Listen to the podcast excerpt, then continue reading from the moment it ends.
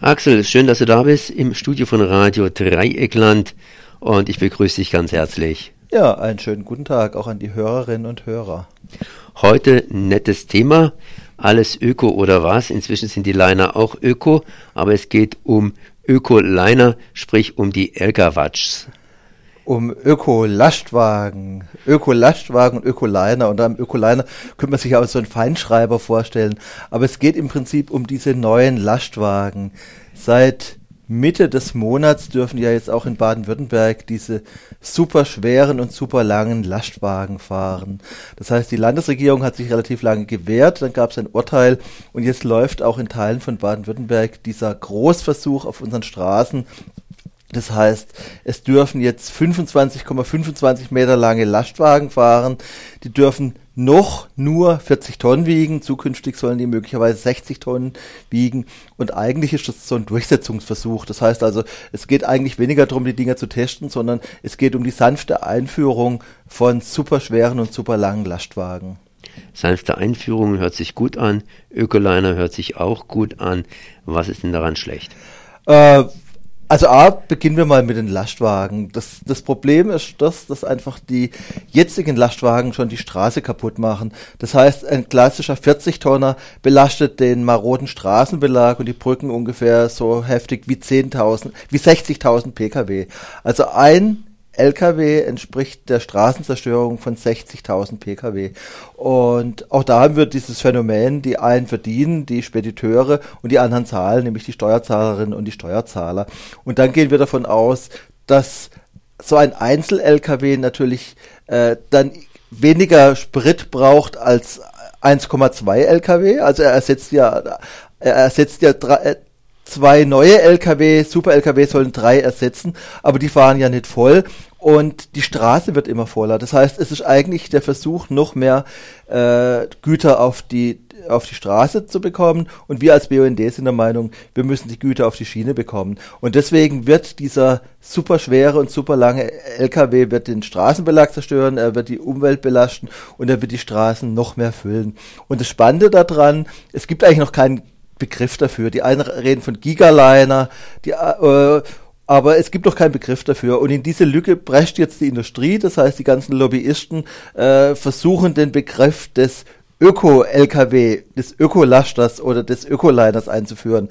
Und das finde ich einfach so klassisch. Das heißt, äh, ein klassischer Versuch von Greenwash mit Sprache. Man versucht mit einem, ja, wohlklingenden grünen Begriff ein umweltschädliches Produkt einzuführen.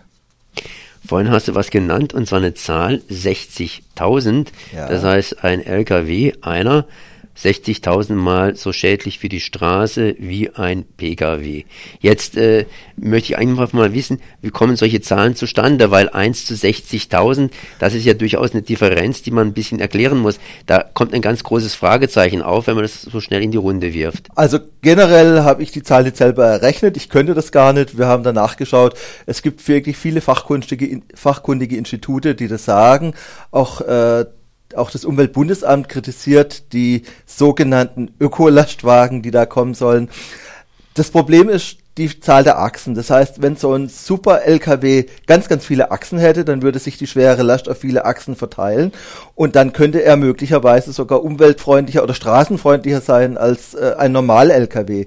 Aber viele Achsen und viele Räder stören die Profite und da stellt sich für nicht nur für mich für, vom BUND, sondern auch für die Hörerinnen und Hörer die Frage, wer setzt sich durch? Bisher hat sich in solchen Dingen eigentlich immer die Lkw-Lobby durchgesetzt. Das heißt, es kommt einfach darauf an, wie viel Achsen wird so ein Fahrzeug zukünftig haben.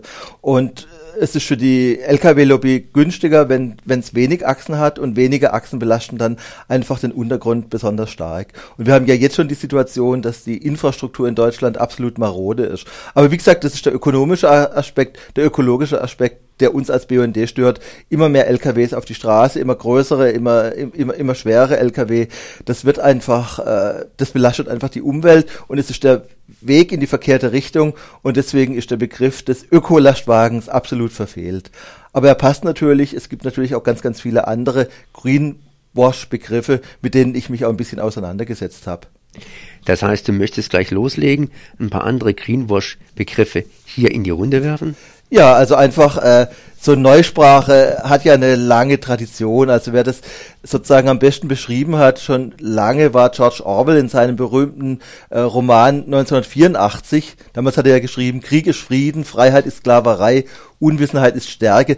Das war ja im Prinzip sozusagen eine Vorahnung auf das, was wir heute haben. Äh, wir haben es in der Nazizeit erlebt, dass auch grün gewaschen wurde, dass man versucht hat, Dinge mit Begriffen zu verharmlosen, die entsetzlich waren.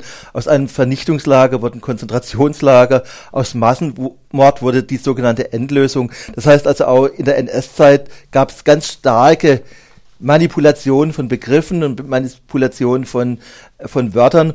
Und heute gibt es sowas auch. Also was ich den schrillsten und heftigsten Begriff finde, äh, ist eine Gesellschaft für intelligente Wirksysteme. Kannst du dir was vorstellen, was eine Gesellschaft für intelligente Wirksysteme herstellen könnte? Ähm, ähm, nein. Nicht. Es gibt tatsächlich in Deutschland eine Fabrik und eine Firma, die nennt sich Gesellschaft für intelligente Werksysteme und die stellt Waffen und Streubomben her.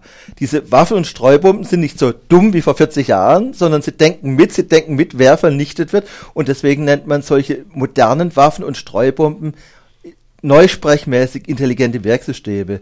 Aus Tötung von Zivilisten wird der Kollateralschaden, äh, nicht tödliche Waffen sind nicht tödliche Wirkmittel. Das heißt also im, im, im Militär gibt's da ganz, ganz viele Begriffe, die in diese Richtung gehen. Also das ist so die militärische Ebene, aber auch im Sozialbereich, wenn ich heute nach Griechenland schaue, wenn ich die Politik anschaue, die dort gemacht wird, wenn ich mir anschaue, wie wir heute mit dem Begriff äh, des, wo haben wir es, der Reform. Also Reform ist ja heute was absolut Negatives. Reform heißt ja meistens Sozialabbau. Und ich erinnere mich noch 1969 wollte Willy Brandt gegen den politischen Muff und den Filz der Nachkriegszeit mehr Demokratie wagen. Damals war Reform durchaus positiv besetzt. Es war ein fortschrittlicher Begriff. Und wir haben uns diesen Begriff einfach nehmen lassen. Heute heißt Entlassung, Kündigung heißt Freisetzung, Sozialabbau nennt man Reformen. Und wenn äh, um Gerechtigkeit debattiert wird in Deutschland, dann wird das von Neoliberalen ganz häufig Neiddebatte genannt. Und im Umweltschutz haben wir es ähnlich. Axel, dann verweise ich einfach mal auf eure Internetseite. Das heißt, ihr könnt einfach googeln BUND. bzw. BUND Freiburg. Dann kriegt ihr die Internetseite von Axel Meyer, das heißt genauer gesagt vom BUND Südlicher Oberrhein. Genau. Und bedanke mich auf jeden Fall, dass du da gewesen bist. Ich bedanke mich bei dem Interesse von Radio Dreieckland für solche exotischen Themen, aber ich finde, Sprache ist Macht und wir sollten uns nicht die Begriffe klauen lassen und wir sollten uns auch sehr kritisch mit Greenwash und neuen Durchsetzungsstrategien auseinandersetzen. Das ist ein Thema, was die Umweltbewegung ein bisschen verpennt, was aber generell auch die neuen sozialen Bewegungen leider verpennen und das sind Dinge, mit denen wir uns inhaltlich auseinandersetzen müssen.